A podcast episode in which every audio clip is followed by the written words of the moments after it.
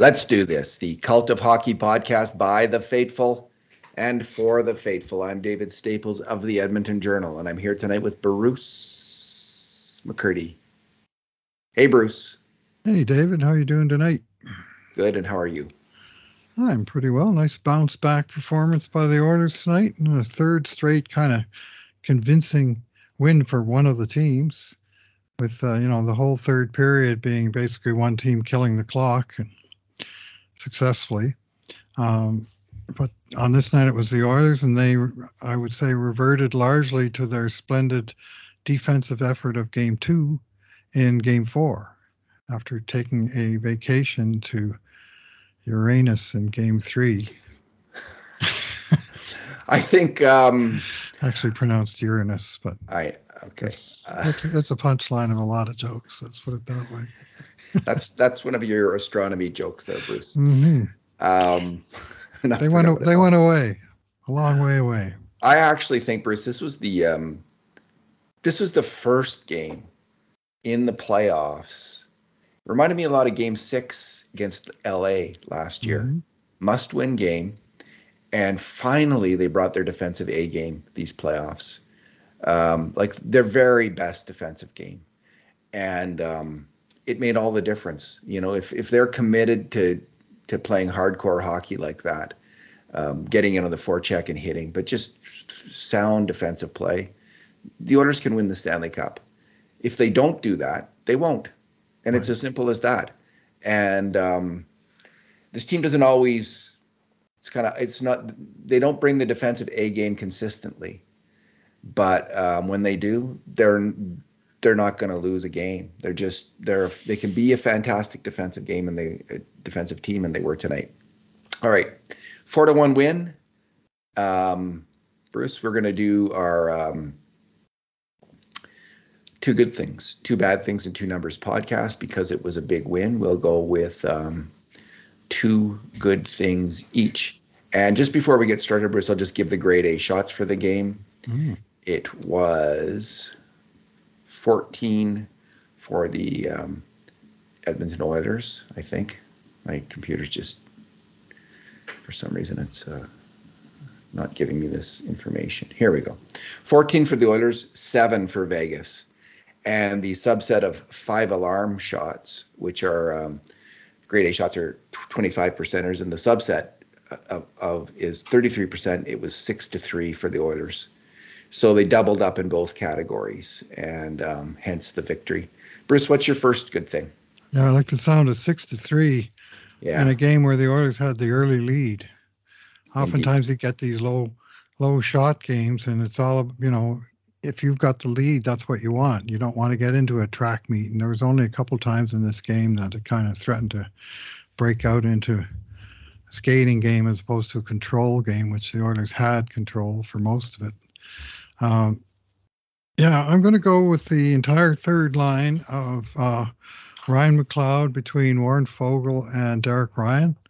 Uh, started the game, started each period, uh, and just seemed to I thought just give give away nothing, barring McLeod's somewhat silly penalty 24 seconds into the first period.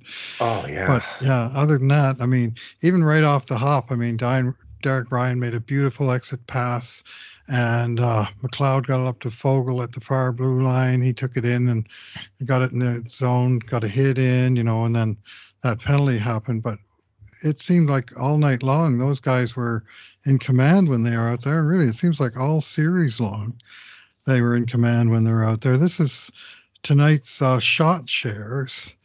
Uh, for Ryan McLeod, it was 12 2 in shot attempts, 6 1 in shots on goal while he was out there, uh, almost nine minutes at even strength, 6 1. For Derek Ryan, it was 7 1 in shot uh, shot attempts and 3 1 in shot shares. And finally, for Warren Foegele, it was 12 3 and 6 2, respectively. And according to uh, Natural Stat Trick, uh, expected goals, which is simply what uh, how goals should be distributed based on the types and numbers of shots that they got, had 91% for Ryan McLeod, uh, 89% for uh, Warren Foegele, and 97% for Derek Ryan because they gave up nothing. Right? I mean, here's Derek Ryan's expected goal 0.394, 0.01 against. That's how you get to 97%, right?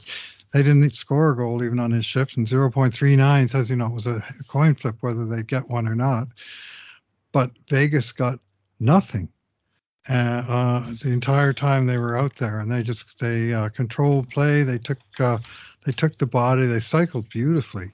Man, they can just keep the puck around the boards and and just um, uh, behind the net. Really good at the reverse passes to keep the puck deep and they just seem to have the puck in good position and themselves in good position every time they were out there. And uh, that's uh, some pretty terrific work by your third line.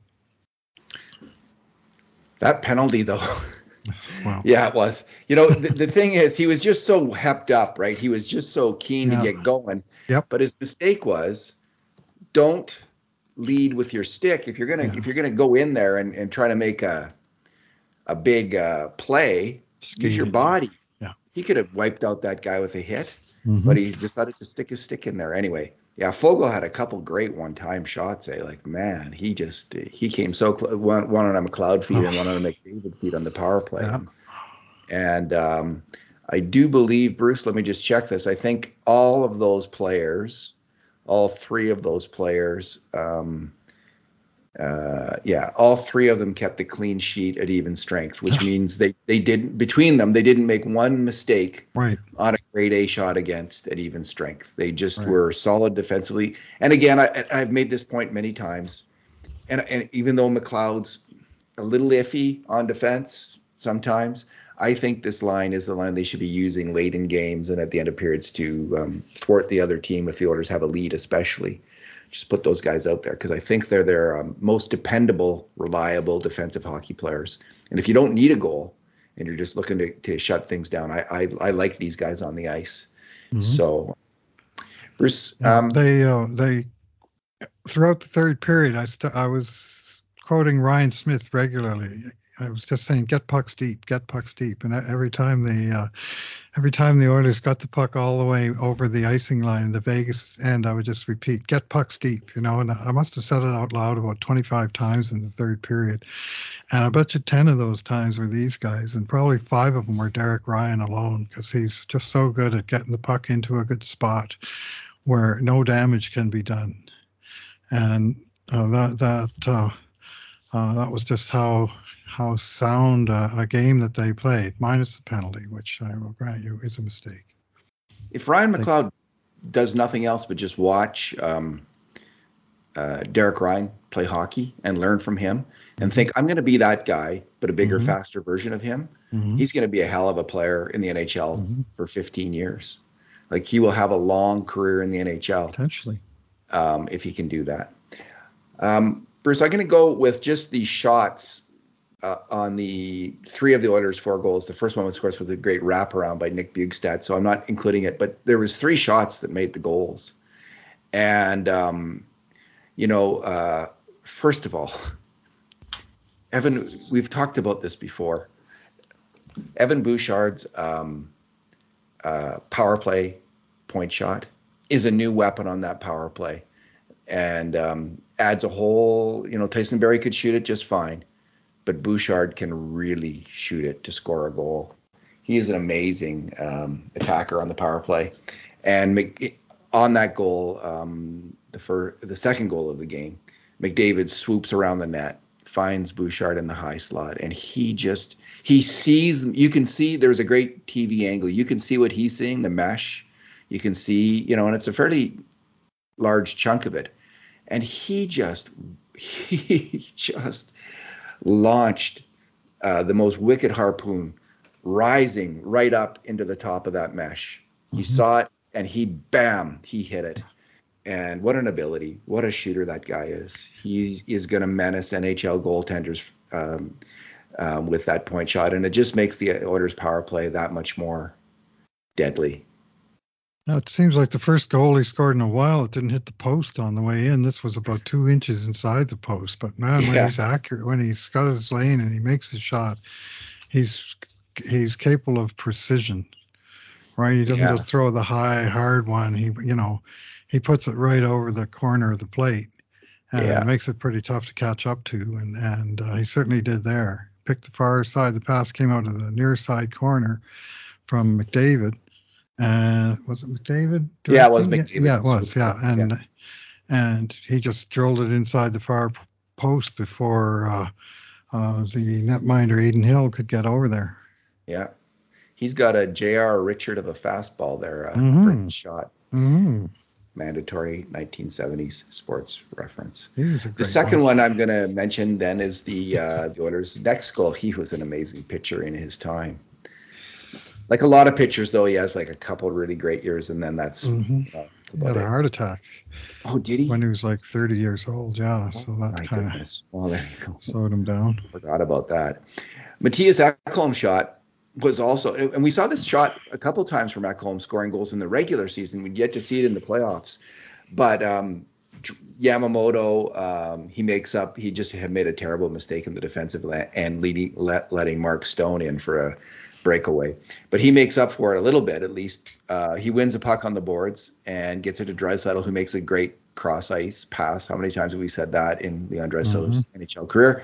And Ekholm just wires a slap shot into the top corner of the net. So um, just another shot that makes the goal. Finally, we get to something we've been wait, waiting a long time, and Ryan Nugent Hopkins has been waiting a long time to see. And this is another just a fantastic pass, swooping pass into the slot from Connor McDavid, and Nugent immediately gets it, and and he just great wrist shot through a screen, um, beats the goalie. So three three fantastic shots, and the, the Oilers are this kind of team right now. They just they have guys who can just uh, fire the puck so well. Excuse me.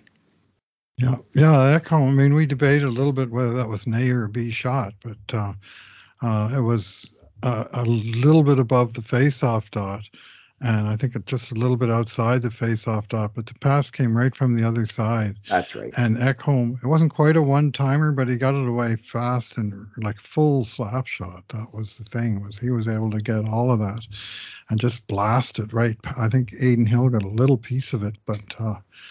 More or less went through him and, and into the net. And that was uh, uh, a, a great shot by Ekholm, his first playoff goal as an Oiler.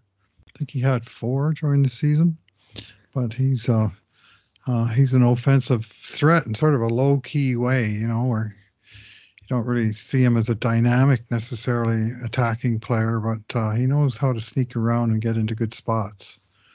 And he can make good passes and shots, and he certainly did there. Since he came to the Oilers at even strength, he's as likely as any Oilers defenseman, including Evan Bouchard, to set up someone else for a great A shot with a great pass. Like he really has been a significant contributor on the attack. Now that's partly because they're playing with really good offensive players, but give him credit.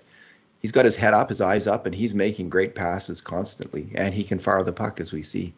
He just he just had a fantastic game. Um, like I gave I gave him an eight. Um, I just thought he just his, decision making uh, throughout the game was was uh, spot on. Bruce, what is your second good thing? Uh, I'm going to again go with a complete unit, but this time the defense pairing of Brett Kulak and Vincent Desharnais, uh, who also I thought had an excellent uh, defensive game in particular. They they gave up nothing, and I think we recorded them with a clean sheet, uh, and certainly again uh, cite natural stat trick. Uh, for Vincent Desharnais in 13 minutes at even strength, 0.06 of an expected goal against. You know, like that's virtually giving up nothing. And for Brett Kulak in uh, an extra minute or so, 0.14. And both guys, you know, close to uh, half expected goals. So, you know, we're, we're dealing in the margins here. But what happens when you play like that is that you don't give up any goals. And every two or three games, you should get one if you play at that rate.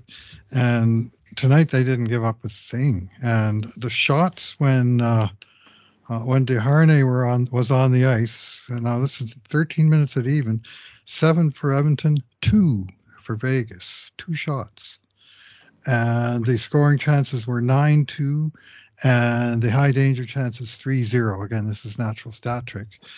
And I'm not sure how much offense these guys created under our metrics, but we know that we they they just didn't give up a thing, and the puck spent more time in the right end than the other. For for uh, Kulak, it was five three on shots, and he was actually out for a goal. Uh, well, they both were plus one in this game, so it did work out in terms of uh, uh, of goals being scored when they were on the ice. They were plus one, and they earned it uh, with uh, strong play, included two minutes on the penalty kill for uh, Desharnais.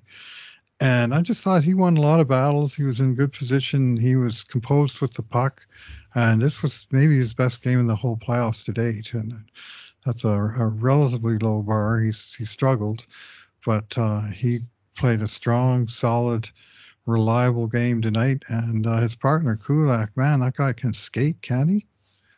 Just yeah, a beautiful just, skater he's been fantastic in the playoffs, and he may be called upon in the next game to play a bigger role for the Oilers. Mm-hmm. So we'll mm-hmm. get to that in a second. Yeah. Um, you know, it was only two games ago, Bruce, that I wrote a post like maybe the Oilers shouldn't bench Vinny Desharnais, and it was quite a controversial yes. thing to say because mm-hmm. at the time, I think you know the vast majority of Oilers fans had seen enough, mm-hmm. and were calling for him to be taken out of the game. And I and I that's what I thought. Then I had another look at it, and I thought, well, no, if you go with 70, just play him on the PK mm-hmm. and see if he can get through that, and see if he can build on that. Right. And um, he he was okay that game, and then this game he was he was he had a he had a pretty solid game. Like they didn't create much on the attack, but the, as you say, they gave up nothing um, in their own end, and that's just critical for for players like that at the bottom end of the roster. I mean, hockey hockey's a weird game. It's you know the best players win games but just as much, the weakest players on the team can lose games yes. um, if they're up to snuff. And you, you know, people sometimes wonder why do you guys debate so much about the 18th man on the roster or this, you know, the, the 6D man or the. It's because those players, when they're out on the ice, they can cause a goal against regularly if you don't have a good player. Now, Desharnais was that good player in the regular season. He struggled a bit in the playoffs, but he seems to have settled down a bit in the last last couple games and is playing well again. So, yeah, I, I agree with you, Bruce. Those two guys were were uh, solid players. I mean, I just gave them on the marks. I gave them sixes because they didn't mm-hmm. create much on the attack, but they, they they were above average, and you know that's that's good yeah. for players in their position. My second good thing is Evander Kane. He was involved in a few uh, scoring plays, um, but his main contribution was as a physical forward. Now he he had seven hits this game, and most of those hits, you know, he, I, I, at least four, maybe five of them, including um, I think probably three on Pietrangelo, were were just absolutely uh, thundering. Uh, two on Pietrangelo, one in the 1st mm-hmm. and one in the third, were thundering hits that that um, really rocked that player. And, and I was just thinking, Kane, Evander Kane, when the Oilers signed Milan Lucic, they were expecting something that they never got. But Evander Kane is everything Edmonton had hoped for in Milan Lucic. They're getting it from from Kane. You know that that just this intimidating, nasty, aggressive, physical hockey player that scares the other team somewhat, throws major hits, comes to the defense of his teammates, uh, gives everyone else, helps everyone else, you know, brace their spine, and also has some skill to make offensive plays. You know, he he, you know, he's not um, an elite offensive player right now, not after his injuries, you know, not coming back from his injuries. Last year in the playoffs, he was. He had yes, great hands. Very much so. 13 goals. His hands are a little bit, you know, he's still got a good shot, but there seems to be a little bit of a handsy thing going on where he doesn't always make the pass you might might expect him to make or the in tight shot. But other than that, Bruce, he's he has been solid defensively um, in in this game and generally speaking throughout the playoffs. But his physical play is is a dramatic change for the Oilers and a and a, and a gargantuan addition to the chemistry of this team. And he brought it. He sure did bring it tonight. Um, after Vegas had taken over the game in in Game Three physically, yes. and the Oilers matched that tonight, and they went one one level higher. Your bad thing. Yeah, I it, there wasn't too many bad things that happened in this game, and I'd actually singled out a what I saw as a very bad pass by Stu Skinner into his own slot that surprised Leon Draisaitl between his skates. Uh, and uh, Skinner's puck handling in general. He took one of the rare touching the puck in the trapezoid penalties. Uh, but neither of those wound up costing the Oilers, whereas this one might. Uh, and this is uh, Darnell Nurse, who I thought had an excellent game in this game.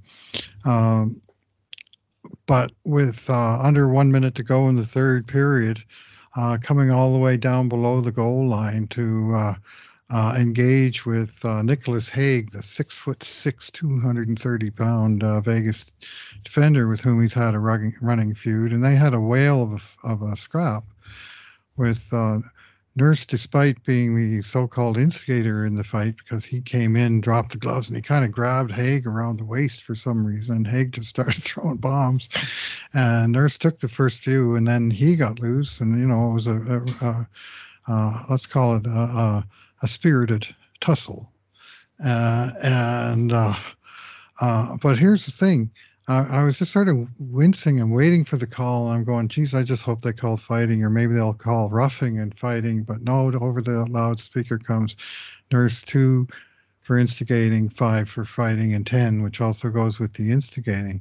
Uh, but here's the thing you instigate a fight in the last five minutes of the third period of any game, and you're subject to, in fact, automatic uh, supplemental discipline. And it's automatic in that there's there, the rule calls for it, and the league, unless the league decides uh, to overturn it. And I'll just read it. Player deemed to be the instigator of an altercation in the final five minutes of regulation time shall be suspended for one game, pending a review of the incident. When the one game suspension is imposed, the coach shall be fined $10,000.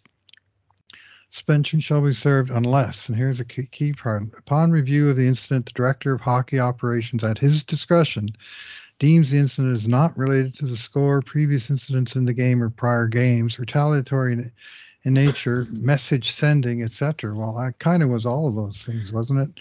It was. So, so uh, he's on the hook now uh, after playing such a good game and, and establishing himself, you know, as important member of Edmonton going off to Vegas for lane uh, game five, and now he's at the mercy of the court. And the panel on, I, I almost tweeted it right after the game, and I sort of thought, no, I don't want to be the one that brings this up.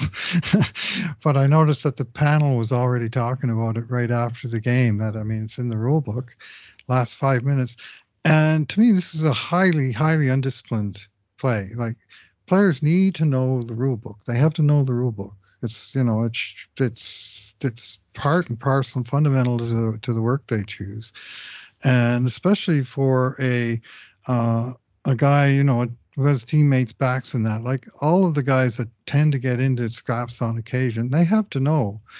And I mean, I used to coach Darnell, uh, not Darnell Nurse, I used to coach minor hockey back in the days, long enough ago, when Mark Darnell Nurse uh, would have been playing minor hockey himself, and that was a standard minor hockey rulebook. You stirred up crap in the late minutes of one game, you'd be gone for the next game. Like this, this should be just inured in players. And if he gets suspended for that, which had no impact on a one game, and he's out for a game five road game in a tied series, uh, that's just a major lapse of uh, of discipline and uh, um, you know self control. And I hate to say it because, like I say, he had a very, very fine game, but he just may have taken himself out of the lineup for the next game to settle some silly thing with Vegas's number six defenseman. Well, I don't think it was a silly thing. Like he well, went after Hyman's knee. I'm I'm glad Nurse went after. No, that's that's true. That is the guy. I'm but glad still, he went after. He should have done it with uh, six minutes left. Yeah. So so there's that. Like I and I I think Nurse won that fight because when Hague was punching him, he was punching him in the back of the helmet. Like he was mm-hmm. smashing mm-hmm. his hand on Nurse the back of Nurse's helmet, which mm-hmm. I like to see too. But and Nurse was wow. punching him in the face. So, but I I take your point, Bruce. Now the, there's one mitigating, there's one interesting factor, not mitigating factor. It sounds like Nurse was a text is a textbook case of someone who will get suspended. Um, but um, they will review it, so there's always wiggle room. There's all, but Pietrangelo's slash on uh, Draisaitl late in the game was an absolutely vicious, intent to Oh. injure play. Deliberate Worse, way injure. worse, way worse than what Darnell Nurse. Oh yeah, no doubt. you know, one's he, automatic and one's completely discretionary. yeah. So what I could see is both players either getting suspended for a game or both players not Getting suspended for a game. So we'll see what happens. And you know, the way Dar- it's funny, Nurse has been so inconsistent these playoffs. Up one game, really down the next, up one game, down the like it's you know, we don't know what Darnell Nurse we're gonna get. Ekholm, um, Kulak, and Philip Broberg are are not ter- like that's not a terrible lineup, especially because you have Ekholm. Like if you didn't have Ekholm right now, Yeah. this would be terrible news for the Mhm. Edmonton Oilers. But they have Ekholm Mhm. and they have Kulak, who's just Mhm. playing great, Mhm. and they have uh, Philip Broberg, who's looked, who's played well. So it's not like the cupboard's bare. So this isn't, even if Pietrangelo's in the game and Nurse is out, this isn't a disaster um, heading into the next game. Like teams still win after bigger, Oh, much sure. backs than this. So, but but it, Oh. I agree. Like Nurse, he probably like he he didn't start throwing punches though. Like this is the thing. Like the the instigator call was kind of iffy. Yeah, so maybe well, he that- grabbed him. Yeah, he just kind Yeah, of maybe grabbed it'll him. And, those. He did drop his gloves when he grabbed it, but maybe it'll be on those grounds that he that he might get off and the, in that maybe the. But I don't know. Like I could see them both. I I, I think they'll leave it up. I I think it would be a, um for Pietrangelo not to get suspended, and I mean he could easily have broken Leon Draisaitl's arm. oh yeah, that was vicious. Yeah. So the, the vicious. fish Came down from the roof and just hacked him as hard as he could. And every bit as much retaliatory at the end of the Mhm. game. Darnell Nurse's fight. oh yeah, even- yeah, yeah. No, he should get more. I mean, but here's the thing: we should be in a position where Edmonton's saying Pietrangelo should be games. suspended, uh, and without having to say, "Well, we've got to defend our guy because he did something silly," was controllable. And this is the thing: like Draisaitl was on the bench. They zeroed in on Draisaitl on the bench at the whistle before the fight, but after the slash. Yeah. Uh, and Draisaitl was talking to some somebody on the looked like on the Oilers forward core, and he says, "I'm all right. Don't do anything." You can read his lips. He says, "Don't do anything. I'm fine." And then he t- turns and like looking presumably along the defense line, and he said, "Don't do anything." He said it again, and I'm pretty sure he's probably saying it to Nurse. And anyway, Nurse did something he did. and he did not keep his head in the rule book and uh, had, as a result he's risked he's jeopardized his position on the team for next game. And he did this last year. Like wake up. He got kicked out of game six of the Kings series last year for a silly suspension. And they had they, they played a sudden death game without him and won it. So it goes to your other point that it's very possible to win it. But brett kulak got thrust into the role of number one in an elimination game and somehow they too. they survived. He was all right, and they survived that test, but barely. And I mean, you got to learn from this stuff. You got to learn from this stuff. And I mean, Nurse is a you know he's a learned individual. You know, he's a he's a all academic kind of guy, smart. Uh, he's got all kinds of leadership, but geez, you got to be on the ice. You can't help your team from the penalty box, you know, and he, you cannot help your team from the press box. Think about it before you do it. here's what we know about Darnell Nurse as a player. He can get tunnel vision. Yeah. And this is this is the the the, the this is why he makes some glaring mistakes. He just he just charge he just like you know charges after that player with the puck, takes himself out of position sometimes. Here he is, tunnel vision again. He just he just is going to get Hague, and he got him. But um, he- there could be serious repercussions. Yeah. All right, Bruce. My um, bad thing is, and this is you know it's a piddling thing in the end. Could have been no worse if the Vegas quickly scored another goal. It's the one goal against, and it's just it's really just mistakes by two players. And Evan Bouchard makes a he goes for the hit at the blue line instead of just backing up. You know, um, maybe they're maybe Manson's telling him to hit them at the blue line like that, or hit him whenever you know every. Don't give him an inch on the ice. You know, there is that idea that you know you really want to clamp down at the on the other guys at the blue line, but he goes for the hit and they get they they they get the puck around him and it's and the guy's in on a break. Now Leon Draisaitl was on Nicolas Roy on that play, but he kind of let up a little bit and um, he didn't he didn't uh, get de- defensive position on him. So he ended up cross checking him, and, and Roy fell down, but then he got up and scored on Skinner. So that was a mistake on Leon's part too. So that you know, two mistakes by defensive, two you know, it was the kind of um, sloppy defensive play, which marked the Oilers in their worst moments, in their worst games, and um, fortunately, this this happens when they're up four nothing um, in the third period. So but if this had happened earlier in the game, it would be a much more significant mistake by both players. Your number, Bruce. Yeah, I'm going to go with um, uh, a number just supporting Edmonton's defensive play in this game, which is expected goals against. And the score of this game was 3.0 for Edmonton and 1.7 goals expected to be scored by Vegas based on the quality of shots, numbers of shots they were giving up. In fact, they only scored one goal, so they, the Oilers even beat that expectation.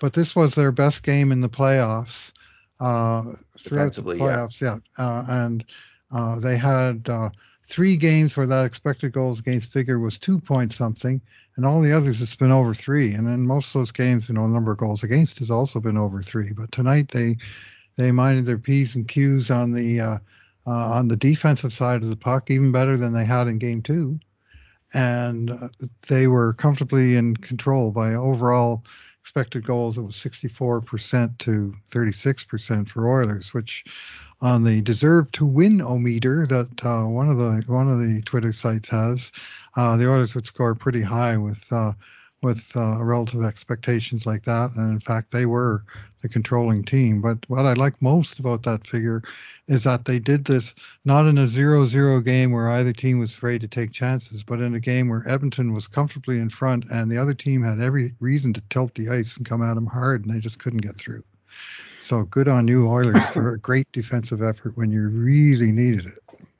You know, we there's one other game, and so we had the Oilers with giving up seven grade A shots and three five alarm shots. There was one other game in the playoffs where they were close to that. That's game two against the Kings. Again, mm-hmm. they really needed to win that game. Yes. They lost the first game. Right. And in that game, they gave up seven grade A shots as well, but um, four five alarm shots. In this game, it was just three five alarm shots. So, according to this was their best defensive game according to our own um, our own numbers. And um, there was one other game against the Kings where they gave up eight grade A shots in game um, five and uh, five five alarmers. So they've had three really really good defensive games in the playoffs. Right. And to beat Vegas, Bruce, they're going to need two more. Yep. They they can't. I don't think they're going to do it um, without that kind of defensive effort. And once they get that in their head, um, if they get that in their head, they will be unbeatable. they don't have it in their heads yet because there's been lots of other games where they've been uh, not so successful on defense. I mean, the last game against Vegas, for instance, Bruce Edmonton gave up 19 grade A shots and nine five alarm shots. So they've they've just you know um, gone from that kind of really weak, super weak defensive performance for a playoff game to a supernova defensive game. And and my number is related to that. Of the six Oilers defensemen, um, it's really significant. A defenseman plays a full game at even strength and doesn't make one major mistake on a grade A shot against. We call that a keeping a clean sheet at even strength. Um, defensemen have it in tough. Like they're, you know, even when they're doing their job, they usually make one such mistake and maybe even two. Um, and in, in a bad game, they'll make four or five or six. But in this game, there was four out of the six defensemen who kept a clean sheet, and that's the bottom pairing that you singled out already, Kulak and Desharnais. But it was also Darnell Nurse and Mattias Ekholm both of them playing tough minutes, um, all kinds of really heavy minutes against tough, good players, and both of those guys kept a clean sheet. So this was Darnell. You know, man, when that guy is letting the game come to him and making good decisions, mm-hmm. he is such a fine defenseman. Mm-hmm. And um, you know he he is that most of the time. It's just he he does have you know again this tunnel vision now and then where he just where he's trying to he just makes up his mind he's got to win the game and win the battle and he gets drawn way out of position in those moments, and uh, bad things happen. And it's happened in uh, probably about three three playoff games where he's really struggled with that, mm-hmm. um, but not tonight. He was fantastic on defense. Um, the whole team was fantastic, fantastic on defense, uh, led by him Ekholm, I thought, and and Connor McDavid. I just thought Connor McDavid had the the fire in his eyes defensively and was really strong there as well. Huge win for the Oilers. Huge and win. on to Vegas for game five of Mundo. Yep, Friday night. Ooh. And then game six, we're now guaranteed a game six back here in Edmonton on Sunday. And I mean, the series, obviously, one of the teams can win the series on that night, depending on what happens first on Friday. Yeah. Uh, but we're still following the same format as the King series, which was lose one, win one, lose one, win three. So we've won the first game four, but in the King series, we also won games five and six. That'd be nice. That'd be really it's and it's entirely possible, Bruce. Like if Edmonton brings its A game on defense, they Mhm. can win both those games, both those next games. They I think they are the better team. Um, when both teams are playing at their very best, I think the Oilers can take it up one notch higher because of the superstar talent on the team. Vegas is more used to winning, though, I think, through um, structure, effort, defensive play. That's where they have the edge. So Edmonton has to raise their game to Vegas's level in, in that cat in those categories in order to let their natural talent then um, take over and, and win the game overall. Tell you who's got talent on Vegas though is Jack Eichel. Wow. He is a good hockey player. Is he he? ever good, eh? Smooth. Made he made some good zone entries in this game, some great passes once he got in there. Yeah, I, So- I, I, I, I've come to I, I don't know what I thought of Eichel. I didn't think, I, I didn't. It would be unfair to me to say much because I hadn't seen him enough. Right. My respect for Jack Eichel. series is going up. It, it's grown. Like that Mhm. guy is a good hockey. He's just really, really good with the puck. He's a really Mhm. strong offensive hockey player. Yep. See what happens next. Yeah. Bruce, I'll put Connor and Leon up against him anytime, but uh, Yeah. he's good. I mean, you got to respect your opponent, and they got they got lots of good players on this team, and Oilers are doing well to be back at two-two, taking on from here. One last thing that I'm going to remark Yep. upon is Jay Woodcroft's adjustment going to 12 forward. Yes, I meant to mention that. And um, I was on Stauffer earlier, and I was mentioning that right. I, I was thinking that's a possibility because they had to do something. They were getting crushed. They're getting smoked at even strength. I mean, the, as we talked about in the last podcast, the five alarm shots at even strength were 22 for, or yeah, I think it was like 21 to 11 Right. at even strength in the first three games for Vegas. Now, this game, it was the first time the Oilers had more uh, five alarm shots at even strength. It was three to two. It was it, it was not like it was total domination from the Oilers. Um, it was um, overall it was uh, eight to four for grade A shots, but in that subcategory of the five alarmers, it was just three to two. So yeah, if the Oilers can get more of the best chances at even strength, that's that's the that's what it's all about in this series and um, that's when you're going to win a game against the uh, Vegas Golden Knights. Yeah, the other thing that was accomplished with the shuffle was the the uh, re-separation of uh, McDavid and Draisaitl onto separate lines. Yeah, and we had McDavid between Hyman and Nugent Hopkins tonight, and they had an eight to zero shot share and a one to zero goal share, like that. And Draisaitl on the second line with Yamamoto and Kane, they just basically broke even across the board.